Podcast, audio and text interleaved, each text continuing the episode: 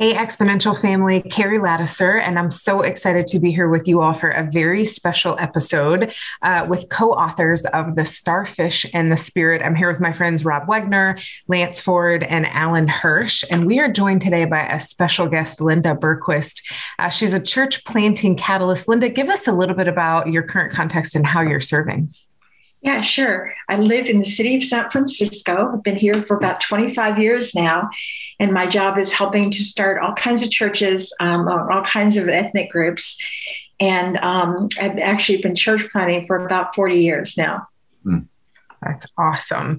Thank you for joining us for this conversation. We had uh, last week kind of episode one of a special launch episode for the book. And then here we are back for week two. Uh, some of you may have joined us last week, and I want to invite you again to be putting your questions over in the chat. We want to try to get to some questions and Q&A here as we're able to.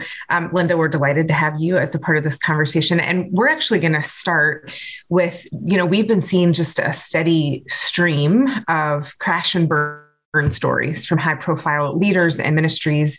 And I know this book really sets up a new paradigm for leadership. So, with zero intent to shame anyone uh, here, and let's just diagnose this a little bit. What what is happening that this continues to happen so consistently, and more than anything, what can we learn from these situations? Well, I I'll, I'll fire off just a few initial thoughts. I think there's a knee jerk reaction where people are disappointed in the particular leader. And there's a sense that well they weren't authentic. They didn't have enough accountability. And i don't think it's so much about the individual leaders as it is the form of leadership and the culture that it creates. There's structures and systems that have become normative in the church and uh, a human soul can't bear the weight of it over a lifetime. Mm. And so we've imported, in many ways, kind of a Babylonian system of leadership mm. that Jesus called his church out of. And we have very strict hierarchies um, with a few at the top and sometimes literally one person at the top. And their functioning is kind of a pseudo head of the church um, rather than like a, s- circles of mutual submission of elders, which is, you know, Paul didn't set up lead pastors. Mm-hmm. He set up circle of elders. Mm-hmm. And that doesn't mean there there aren't um, spiritual parents. Like there's different levels of influence. Um, but that's why we wrote this book. Most church leaders have not been trained in that kind of mutual submission, team of peers. How do you reproduce that? So that there's these reproducing circles of leaders rather than a hierarchy. And that hierarchy, I think, is crushing a lot of souls. Yeah, that's well said. That sort of single single leader at the top where decision making revolves around them. And as you said, the weight of ministry is unsustainable for those leaders in that type of culture and system. Um, Lance, did you want to add to that? Just this pattern and trend that we're seeing? Yeah, well, um, just along with what Rob said, uh, and this is this is one of the the mantras that that Alan has said for years and years and years is that we're perfectly designed to get the results that we're getting, and yet we constantly ask every time another leader goes down, go, why is this happening? Or, you know, why why did it? Well, it's our system, and it's just we're pressing this out, and it definitely has a lot to do with uh, just like Israel wanted a king and and and the Lord said, "I, I want to be your king." Was, they said, "No, we want we want a man." And so it's the church is very much like that. Is that we want one person to pin all of our hopes and our dreams on, but then we can pin all of our blames on that person too. And so until we get to a place where we actually go into the pattern um, that Jesus and uh, the writers of the epistles really give us a ton of help on, even their language to create our leadership cultures, we're just going to keep getting the same thing that we've been getting until we change our systems. Yeah, absolutely. Linda, would you speak into this for us a little bit as well?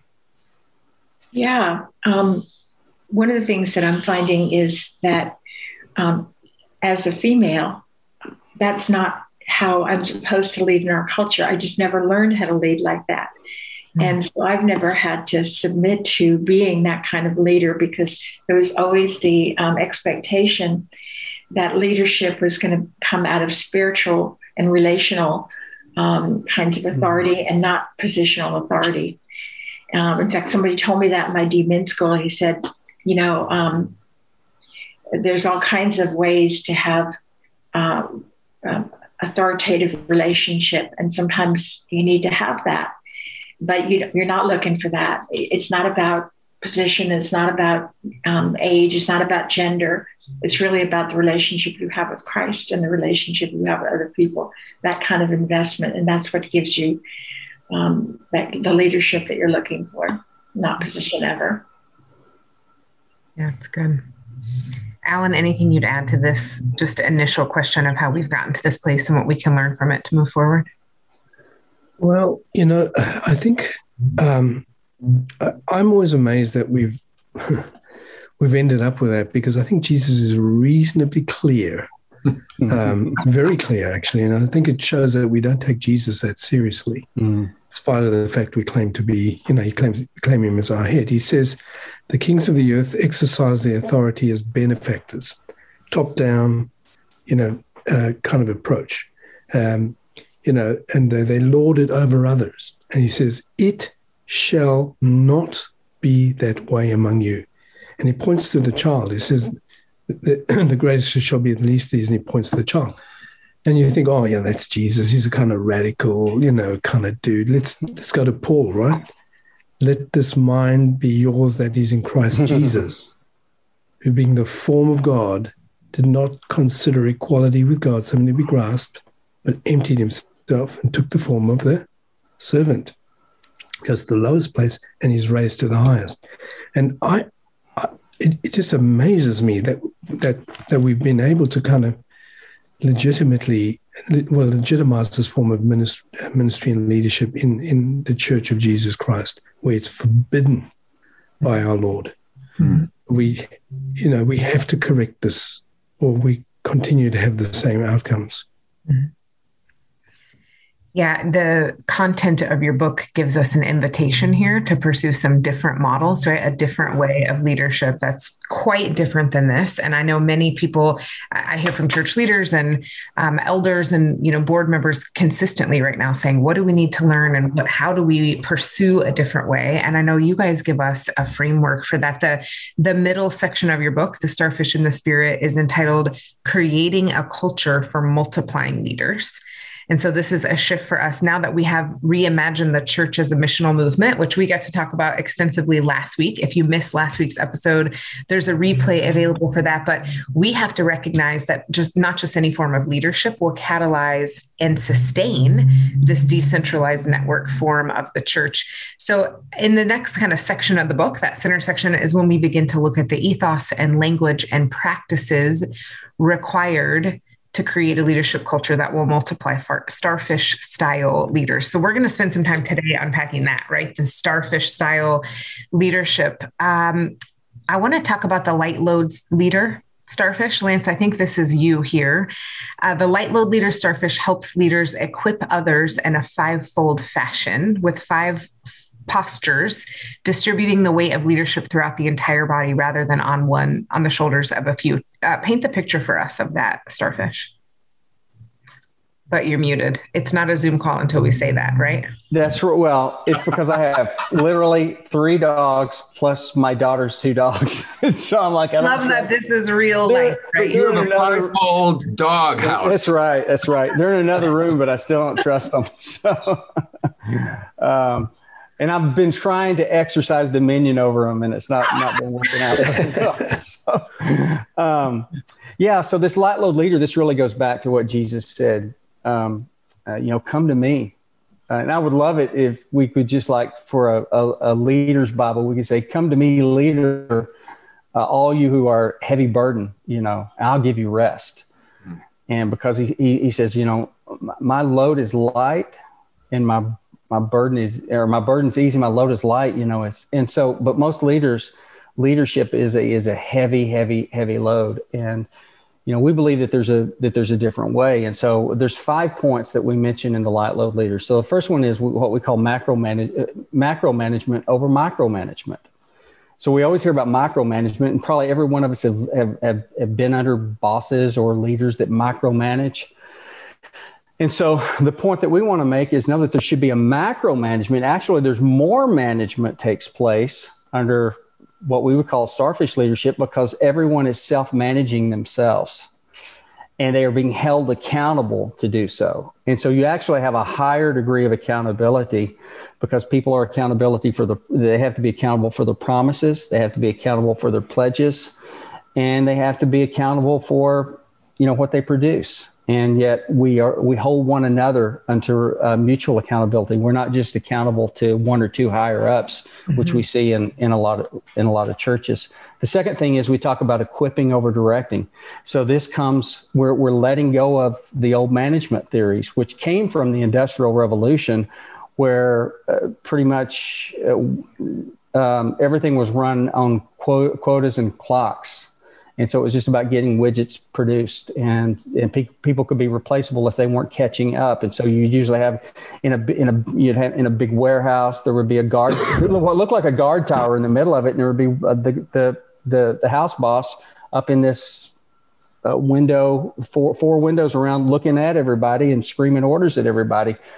And that's where we got our management systems that have come into, and we've imported them pretty much into the church. And we think that people have to be managed.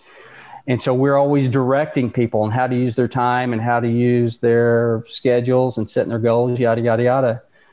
And so this changes the role of a leader to say, no, I'm an equiper, which harkens back to Ephesians 4, right? The APEST, apostle, prophet, evangelist, shepherd, teacher, given to equip the saints to do ministry. So as Alan says, continually, he's been saying it for years. Ephesians 4, we believe it's not a leadership text, it's a ministry text and it's a body ministry text. So equipping over directing. Then we talk about partnering over paternalism. In overwrought managed hierarchical systems, the overriding spirit and ethos of it is patriarchal. There's only one or two adults in the room. Everybody else is going to be treated like children, told what to do, when to do it, where to do it, and we're saying no we're to be partners. And that's the language we see throughout the scripture. We see paul's language about i don't know over 100 times. He mentions co-worker co-fellow. Um, this this harkens back to what jesus said about being yoked with him. It's it's all tied to the same word which by the way in the greek is synergos where, where we get synergy. So when we move into more of a partnership with our peers then we get more synergy. And then we talk about spiritual over industrial. So it's more of a spiritual, relational type of leading rather than coming from the industrial world of managing and directing people. And then we talk about coaching over bossing. So it really changes the roles of leaders and it brings a lot more joy to the leader because rather than being a boss, now I've become a mentor. I become um, someone that is raising someone else. And my joy and my hope is to, is, is to see them empowered. And it's not that I'm giving them power. And that's one of the one of the mistakes I think that we make is we talk about empowering people. Well, if I empower someone, I can take the power back. So I'm not giving them power. What we're doing, we're saying we recognize the gifts and the talents and the anointings and the callings in your life, and we're just taking the tethers off of it that either your experience or your mind or someone else put on you. And so that's a big part of it is that it just changes the role and it brings a lot more joy to leading. Mm-hmm. I would say. I love the way that you're even talking about this as empowering. You talked about that like um, team collaboration and team accountability in ways that we walk together and not, again, not hierarchical, but there's peer accountability in that. Uh, Linda, you're a, a, guest practitioner who embodies so many of these things. Talk to us for a little bit about what uh, equipping looks like for you and in your move- movement. Yeah. So um, actually, my first church plant was a couple um, months after I became a Christian. Hmm. Um, and that was 40 years ago. So I went to an Apache reservation, Arizona. They asked me mm. to hmm. help plant a church. I did. Then two years later, I went to seminary. And while I was in seminary, I planted two churches.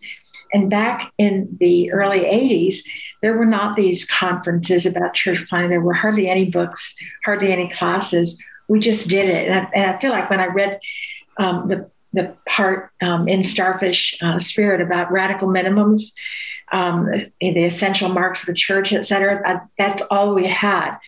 And mm. so for me, even though we're planting some churches that are like that, equipping means to me is carrying those things out. How do we um, help people to be community, to worship, to help discipleship to happen, et cetera, et cetera.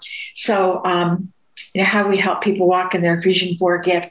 Now, sometimes there's a church start that needs something like right now, we're getting ready to plant a church among people from a um, a, a, Muslim unreached group that's um, just really new to the country and the person the church that's interested in this need to understand culture and context. So we want to equip them in that. Um, sometimes well, we had somebody from a country who came here as an asylum seeker. And this couple was um, sleeping in a twin bed and they didn't have anything. So we had to get a bed for them. I mean, so equipping means providing for the needs that exist and then putting somebody in place, a team in place with them so they can operate together. Um, my um, organization, North American Mission Board, has um, a kind of a um, something called pipeline that helps to develop leaders at various stages. But then we also do things like um, we send them or we'll bring um, T for T training, you know, or Curtis Sergeant will come to the area and do the training that he does. Or I've, I've already bought some of my church planners, Starfish Spider, because what I really want to do, I mean, Starfish spirit. I'm sorry. It's really hard not to say that Fair that. enough. Fair enough. Don't do that. um, but um, um, to, already sent that to them to begin to show them some of the ideas they already have. But we've probably got a, about a half dozen movemental things, not necessarily all with my own group, but around the San Francisco Bay Area that we're watching and trying to, to stimulate. And equipping means whatever they need for us to do to help them move to their next steps.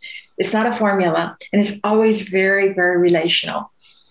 So super helpful. Awesome. Yeah. Rob, are you going to add to that? Well, uh, you know, for us at the Kansas City Underground, we're organized.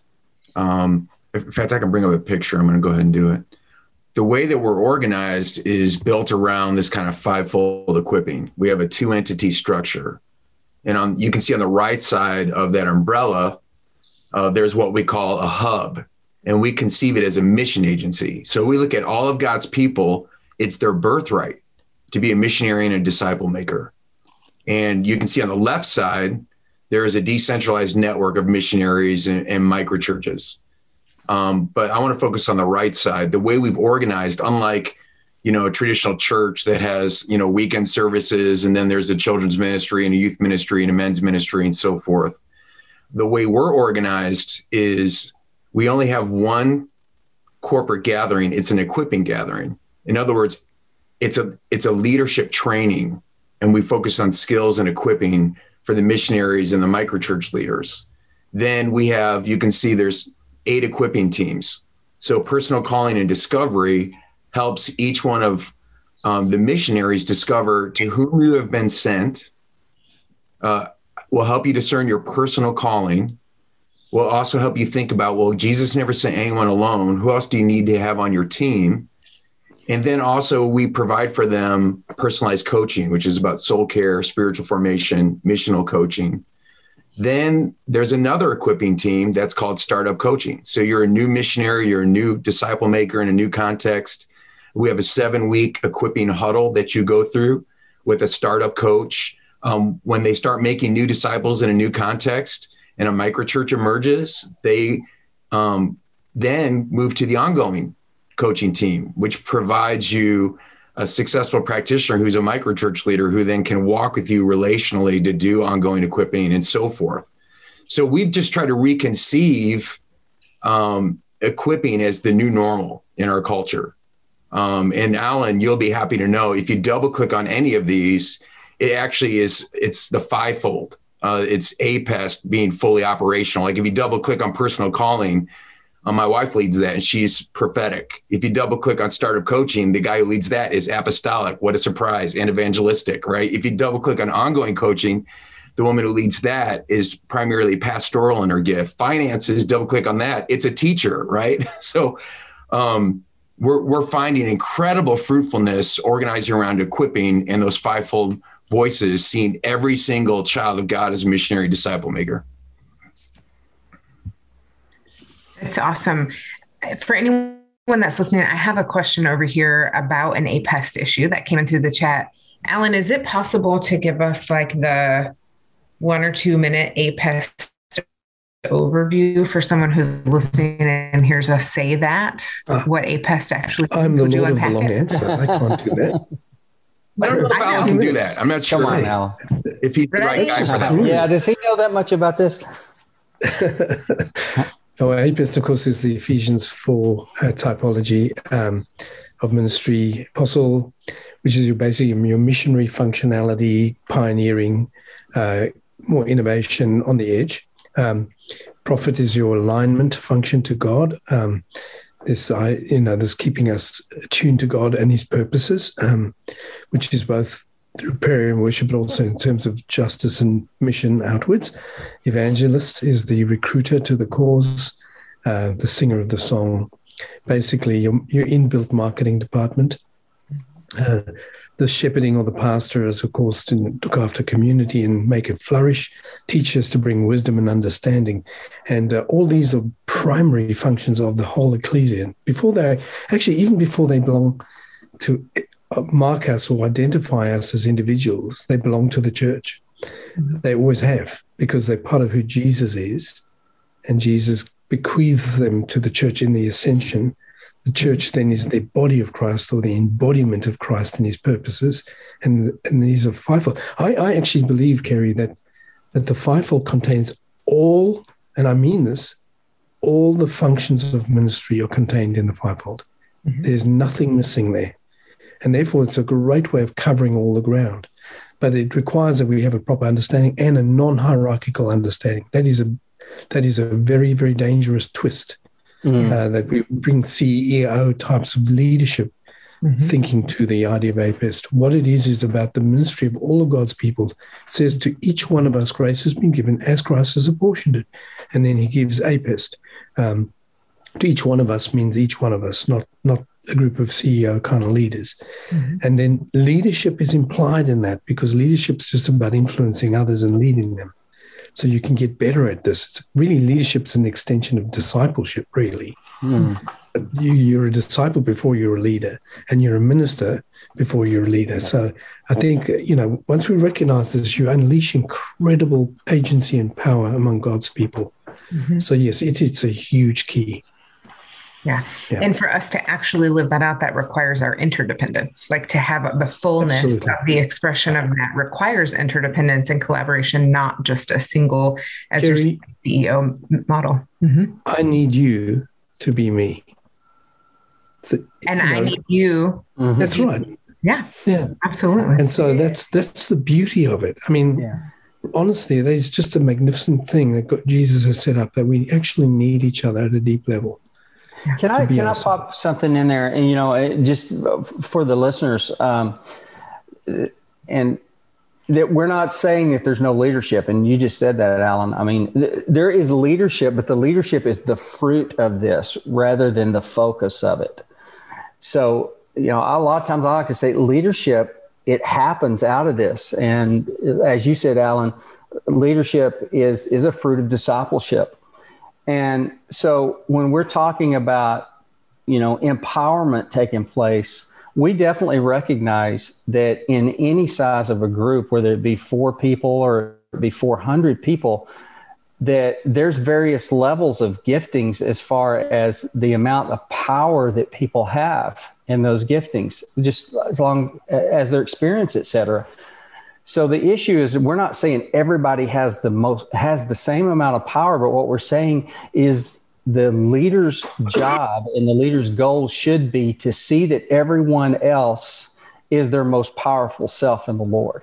Mm-hmm. And so that's you know that's our intent and that's the spirit of it. Mm-hmm. Can I add something? Please. Um, so the other thing is, is when you have um, at least three or four leaders that are working together and a group of people working in the context of different ga- gifts, what you have is, is an essential function for movement. So one of the, the kind of the runners that movement um, runs along is this is networking. It's um is, is how this networking happens, which makes you able to pass from group to group to group through that network of relationships. You don't have movement unless you have networks. Mm. Mm-hmm. Absolutely. Rob, one of the questions that just came in here, and Linda, I'd love to hear from you on this as well, is just what are some of the resources you're using to empower believers according to APEST? So it sounds like you've got some of your structures set up that way. What sort of resources are you using to help empower people along that route? Yeah, unfortunately, I can't find any at all. I wish someone would give their life developing these. Wait, oh wait a second, that's what Alan. Uh, so uh, 5Q uh, central mm-hmm. uh, dot com. Just going to do a uh, little promo there for Alan. Um, basically, let me show you where it intersects. So when when someone uh, is engaging in the underground and they become what we call a missionary, which is like they're they want to be activated as a disciple maker, they want to know their personal calling. They go through that personal calling discovery process, and one of the assessments that they take is actually the APEST assessment. Um, and we give them a few other ones too. So, right from the very beginning of their journey, and we walk them through something we call the missionary pathway. It's five phases of training that they're equipped through. And right in the beginning, they're discovering, you know, their primary, which is typically your motivation, and then your secondary, which is the way that you express it. You know, so I'm like an apostolic um, prophet. My teacher's pretty close to.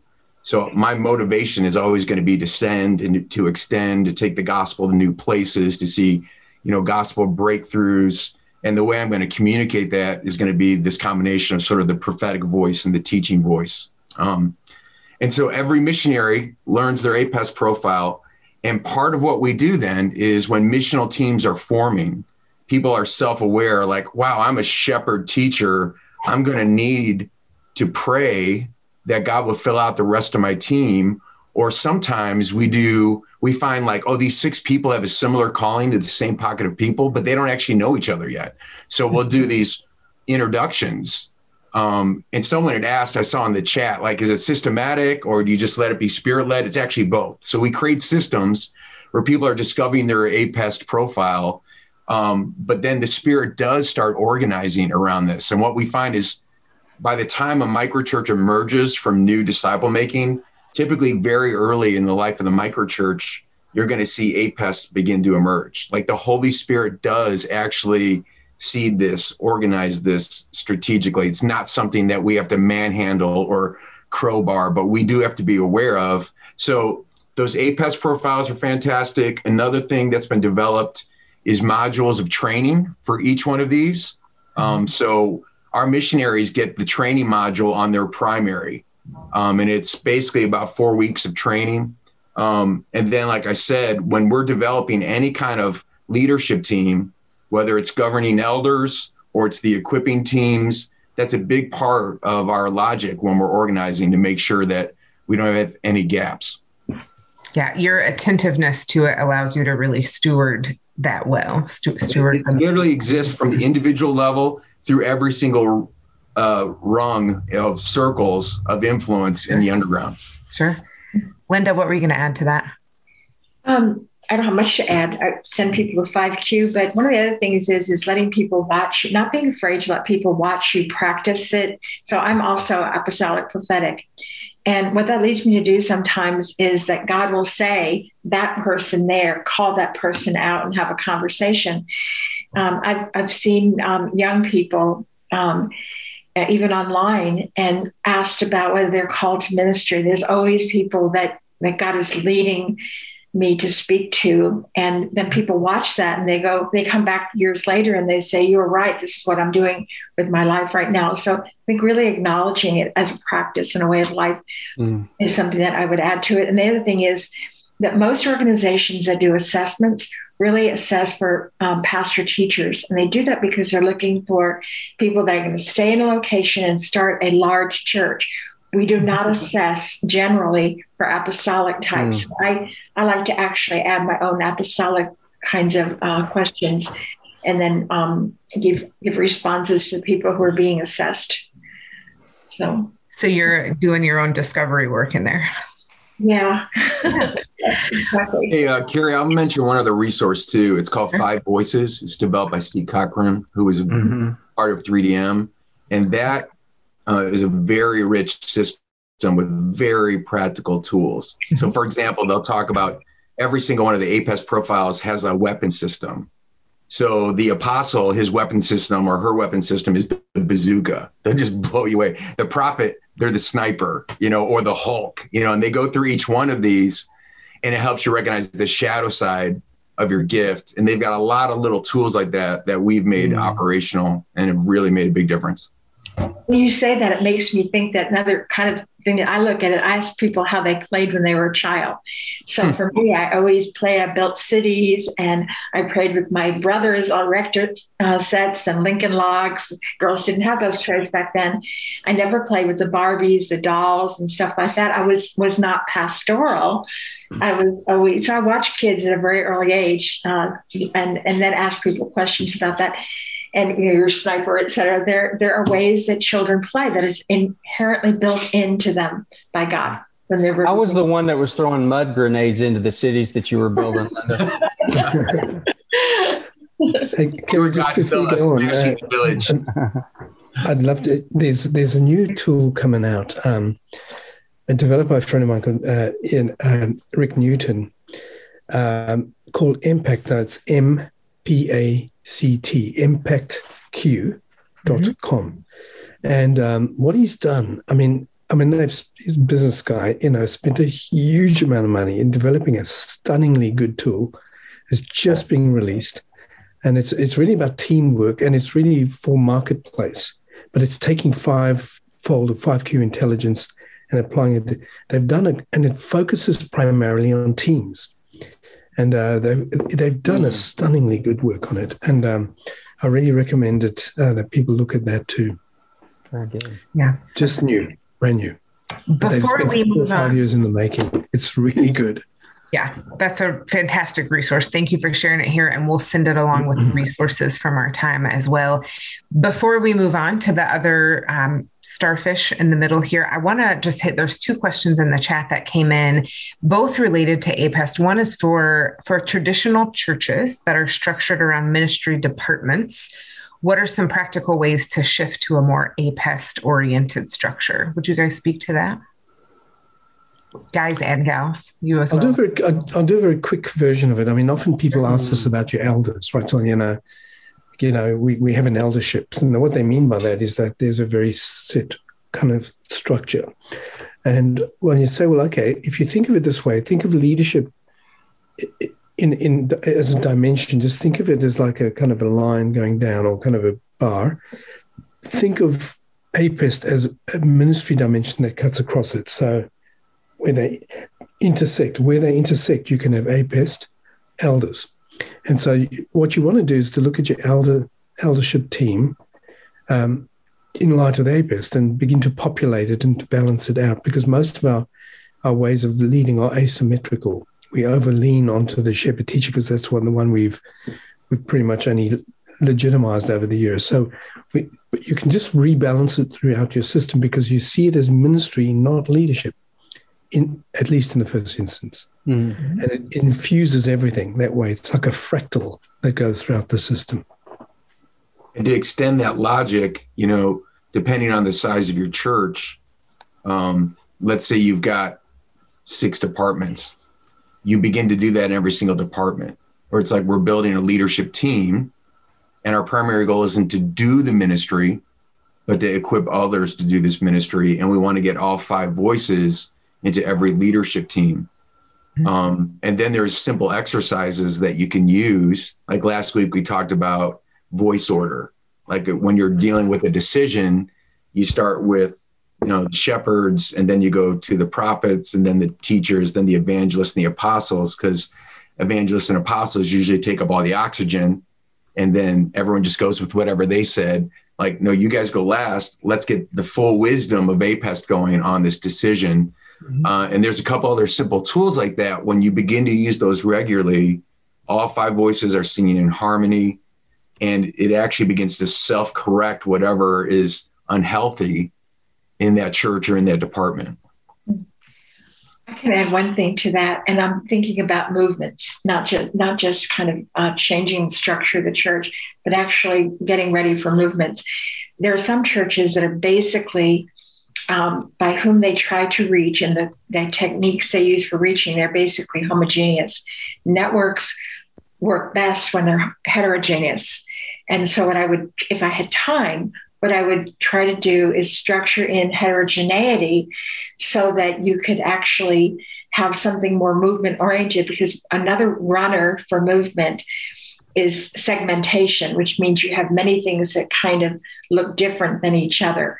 And I've seen movements fail because everybody is the same. So I would not, if I could help it, I wouldn't take a church that's homogeneous and make it into and try to structure it so it is movement. I would diversify it first and then make that other change. Mm. Mm, and, so and the good news is that God has already given you everything you need to get the job done. Yeah. It's already been given. Just activated. Yeah. Good. One of the things I'll add into that, because it, it's an issue of structure, right? I think that was even within the question. Um, now, I've uh, I've built, I think, the last two houses that we've lived in, and I've rehabbed older homes. Um, it's much easier to build a new home than it is to rehab an old home, by the way. but I know this: um, if, when you go into an older home or an older or an existing structure, uh, the tendency is to say, "Man, I'm just going to start. I'm going to, you know, demo day. You know, Chip Gaines, favorite day. Just start knocking things down, tearing things up." And if you do that, you can really get in a world of hurt. So let's say that you're wanting to move a wall. It's a structure. Once again, you got to find out is this a load bearing wall? And a lot of times, when we go in to change structures and affect the structures in our church system, they are load bearing, and we just start going in with chainsaws and and hammers and start tearing stuff out. And then when the roof caves in, we're like, well, what? I wonder what happened. Well, you have to take it a little slower, and sometimes you have to build a partition wall that holds up that wall you're going to take down. And so, one of these these tools that everyone's mentioning here, it's really important to just kind of start feathering some of this in and just have fun with it and enjoy it and um, it's kind of, it kind of becomes kind of like a skunk work skunk works type of a, of a practice. And and so we, a lot of times we'll talk about doing an alternative track and inviting some people to come in as kind of a practice group and start experimenting with some of these things. So mm-hmm. uh, that's kind of putting up the fa- the wall that holds up the structure that you're eventually going to remove and but you're just doing it with some patience. Can so i give a, just a quick example of that? Sure. So um, I've, I've worked in prevailing model churches most of my adult life. So in the last one I worked in, um, they gave me an office, and then the team that reported to me had cubicles. So I didn't want the office. I made it a co working space for the team. And then we began to assess around APEST, training in the tools, and created a new culture within one department of the church, basically taking the starfish principles.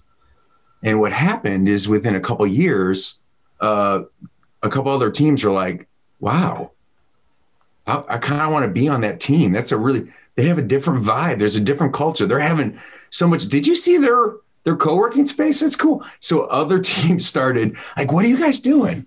How's that work? And so it's a yeast in the dough strategy. Like I didn't have to go in and go, we're changing everything here. It's a new day. There's a new sheriff in town. it's like just slowly, gradually implement this kind of new culture and it starts infecting the rest of the organization without being a threat. Because actually, it was very fruitful. They, they saw the impact in terms of what's the product coming out, which is sometimes what this, you know, the hierarchy is looking for which is great change management tactics in general right? You're you're building the new peer you're casting the new vision before you're taking anything away. You're introducing them to a better way. And then there's such little resistance because they're seeing the fruit from that already right? And they're drawn to that instead of being aware of what they're letting go of. And this brings into into play a tool that a lot of a lot of us all have used is the diffusion of innovation and that whole bell curve that starts out right with the innovators and the early adopters. And and we get so overwhelmed because we think we've got to change everybody's mind and you really don't. You really do not have to change everybody's mind. Only about 16% of the people's mind needs to be changed. But the problem is is so many of us uh, typically the early adopters the innovators and early adopters a lot of times are the apostles and prophets and they're very gung-ho so they're the ones that come in with the sledgehammers and the hard hats and everything. And so it takes real patience to say, no, I'm going to work with the early majority and the late majority and let them really influence this thing along. Yeah. I'm never going to forget Rob's imagery of the bazooka right now. that is the tool that they carry. There we go. Uh, I want to get move on to this next starfish and talk for a few minutes about the structure starfish. So, the structure starfish helps leaders structure around organic systems by repeating five patterns in every cell of the body. Uh, Lance, unpack these for us, and then we'll kind of go around and, and share more and pile on there. Yeah. Okay. So when we talk about the structure starfish, once again, you can't um, expect to just pull leadership out, uh, a, a hierarchical leadership, a race a hierarchical leadership, and expect in that void for a new, uh, you know, more of a starfish type or more of a, a peer leadership to evolve. Um, so we have to be intentional about it. We have to be strategic about it. And so the first point on the five points is what we call circle cells. So this is once again, this is moving from the from thinking in pyramid type of thinking of leadership to thinking in circles. And because the circle is the sign of community. I mean, that's the picture of community. And so now rather than looking up or looking at the back of heads, we're looking at faces and we're leaning in towards one another. And so we talk a lot about that.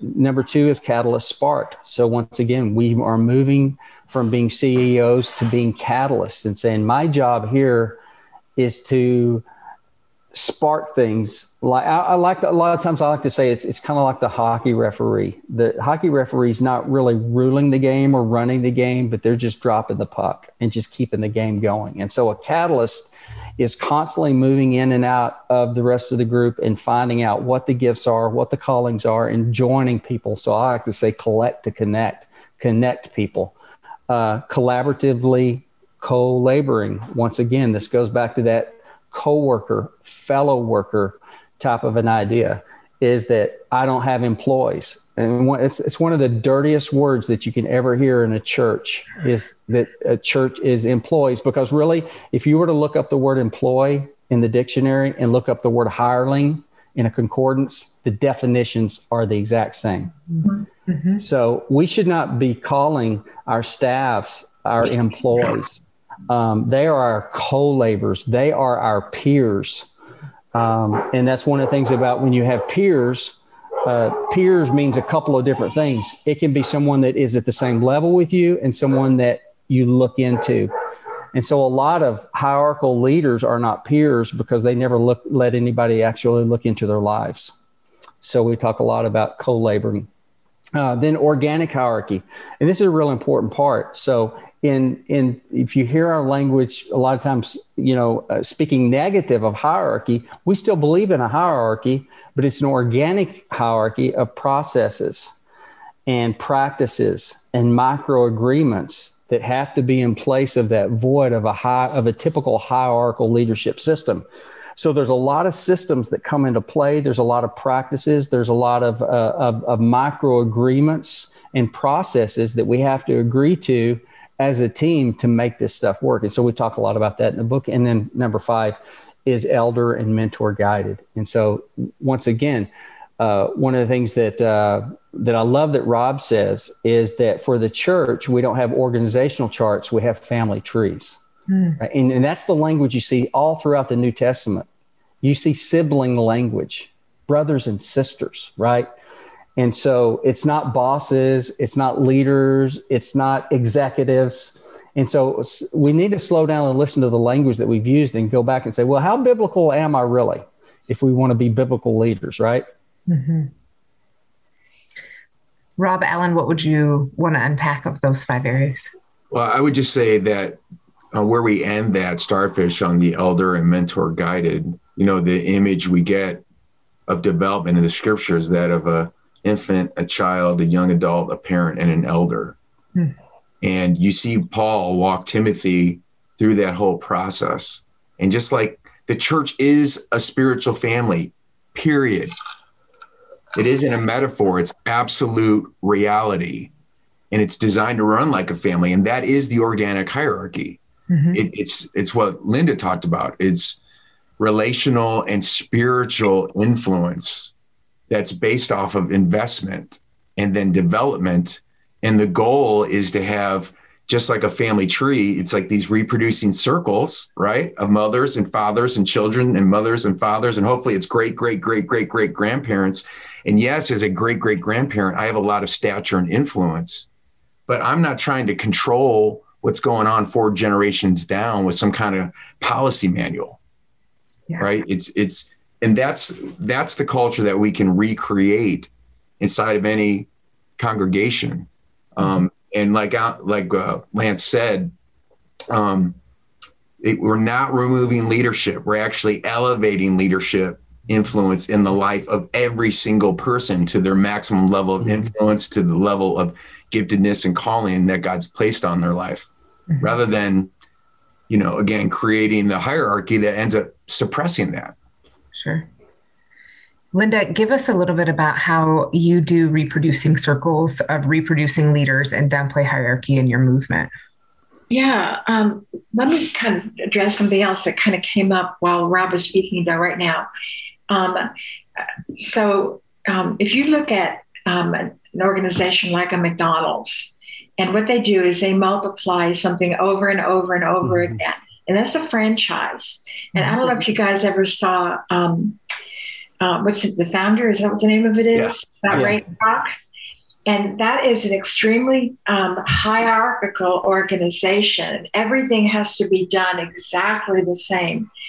And um, and uh, to do this movement thing and to do something relationally is the exact opposite. But I see today, I see so many uh, church organizations that are calling what they're doing movement, but really what it is is a franchise. Mm. I mean, you do multiple high quality Starbucks that all look the same, but no matter where you put them, um, but they're all going to be the same, and that that doesn't help. So, kind of avoiding franchising is one thing I would say for movement. Another thing about um, the, the, hierarchy for me um, is um, that um, uh, they just should depend on um, something like there's a process that I see in a lot of movement kind of books. I know David Garrison, who you all quote, I haven't finished everything in in um, Starfish yet. Um, you might talk about this, but one of the things you see is that there is a process of you um, um, you get with people, and what you do is you model, you assist, you watch, and then you leave. Do you guys write about that? It's, it's a really important part of reproduction. So you're out there. So um, actually, um, Jesus modeled a way of life of his disciples. And he said, Whoever wants to be my disciple must deny themselves, take up mm-hmm. their cross, and follow me. And heed this way of life. Then he assisted them and helped them to put their faith into practice. So Simon calls Peter and Andrew and says, Come follow me. I'm going to make you fishers of men. And then there's this watching. He watched them, he coached them. Um, he called the 12 together, sent them out, and brought them back together to discuss what they had learned and what was hard for them. And then finally, he leaves. He left Earth, stays connected um, is low I'm with you to the end of the age, but he stayed mm. connection. So that process again of model, assist, watch, and leave, I think is um, one of the processes that we would um, put in place. Um, I also think for me, again, um, uh, at this age of life, what I'm trying to do is give away everything I am, and it's kind of, and I think that if you um, don't don't be afraid to put older leaders in your processes because what they want to do is carry on uh, the future and um, they, they want to give away the future is their, their last opportunity to actually make an impact and um, so just i felt like i had that to add to this group um, as the, the oldest person here um, and then um, uh, the third thing that I want to say is I've already talked about movements a couple times, but movements is something I study.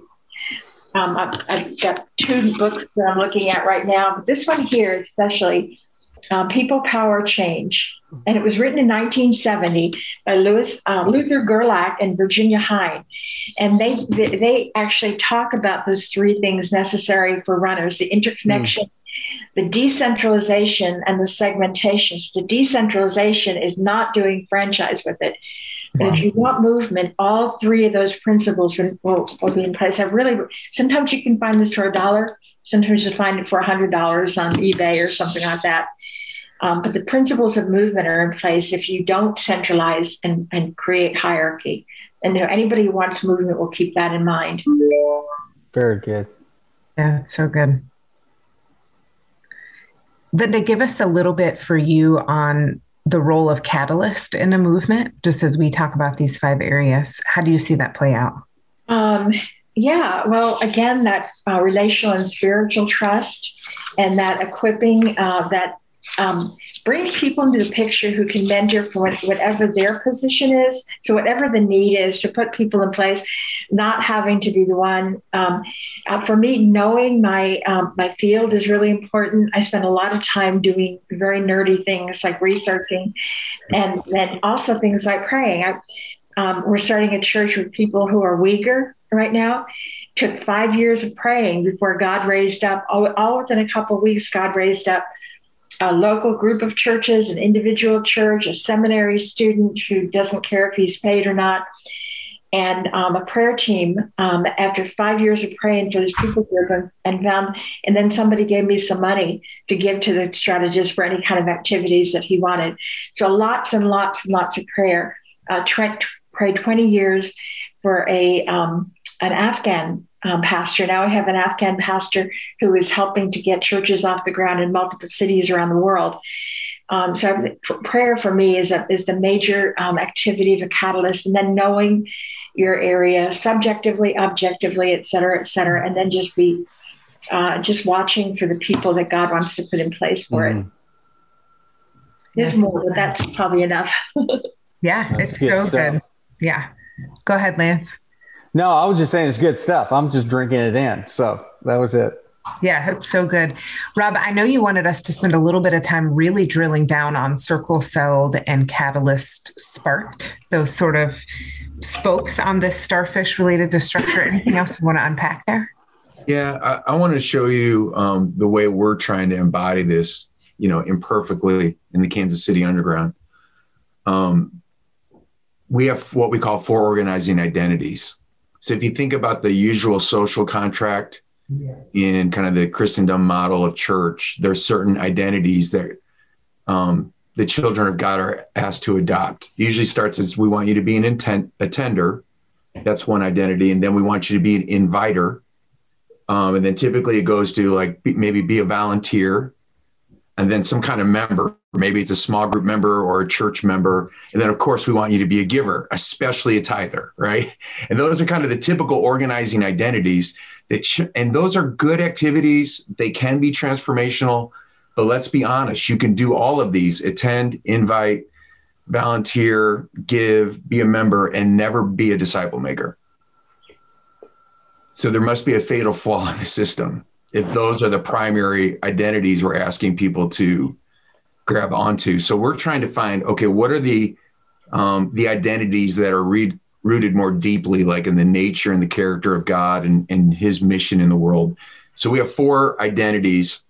The first one is that of a missionary, um, and a missionary is an ordinary person who plants themselves among an unreached pocket of people, so they can plant the gospel and make new disciples. So we currently have 32 micro churches in the Kansas City Underground. None of those were Christians that we organized into the groups on the backside of a service somewhere.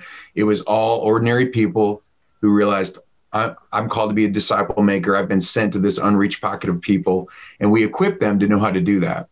If you make new disciples in a new context, suddenly you have a new circle. Are you with me? It's circle cell. And what it is, is a microchurch emerges.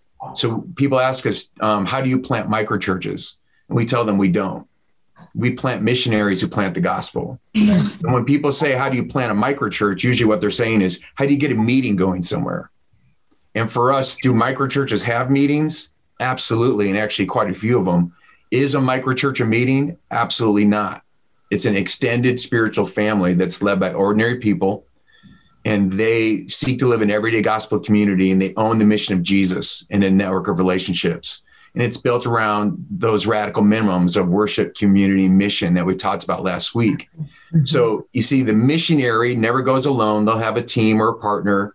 And then this new circle of new disciples emerges that's a microchurch. And then when that begins to reproduce you can see there on the bottom left you have what we call a collective and a collective is a network of four to six microchurches so now you have a circle of microchurches right? And then we raise up governing elders mm-hmm. that provide hyper local oversight, and they're actually successful disciple makers, so they know how to actually be an elder. And that collective then is a network either by geography or it might be an affinity group.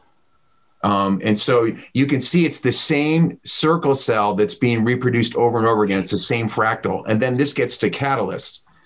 The hub is fundamentally an apostolic equipping team. It's a team of catalysts that exist to support the collectives, the microchurches, and the missionaries.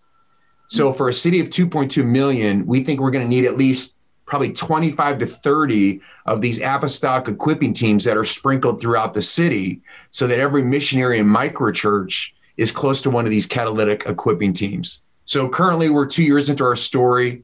We have seven collectives uh, we have three of these hubs, apostolic equipping teams, and we're trying to take this logic of the that circle cell, that simple fractal, and we try to keep reproducing it at every level. So you're actually reproducing these small circles, which makes it manageable for ordinary people. The whole thing is bivocational. Um, because you're not trying to manage a large kind of unwieldy structure you're you're still looking at a circle of four to six or so which totally takes us right back to where we started when it relates to ministry weight, right? And what we're inviting people, what the role of pastors and leaders is within our structures of the church. Linda, were you going to add to what Rob was sharing there? Did you see my face? I could just, I'm trying to, yes, when you guys lean in. I think it was great. And I have taken myself different screenshots, even though you're going to all send it to me. This is really good stuff. I'm happy to be with you here. Um, but I was going to add something um, um, that I've been trying to incorporate into movement. I think it has something to do with it. The idea of the four spaces of belonging. Mm. there's a book called A Place to Belong that was written a number of years ago. And then um, Edward Hall, the uh, anthropologist, kind of cap- encapsulated that, and Jared Woodward wrote on it. But I find that even across cultures that and, and different lifestyles, people have an affinity towards more than one space of belonging. So the public space is the large space, social space is kind of the medium size, 60 to 100. Then you take it down to the kind of the 12 disciples stage for um, what is that called? It's called some personal, personal, space. personal space. And then the, that intimate space is the three or four gathered together. And I feel like um, that there are multiple portals or gateways of entry and to think about in which group, which of those is a good entry.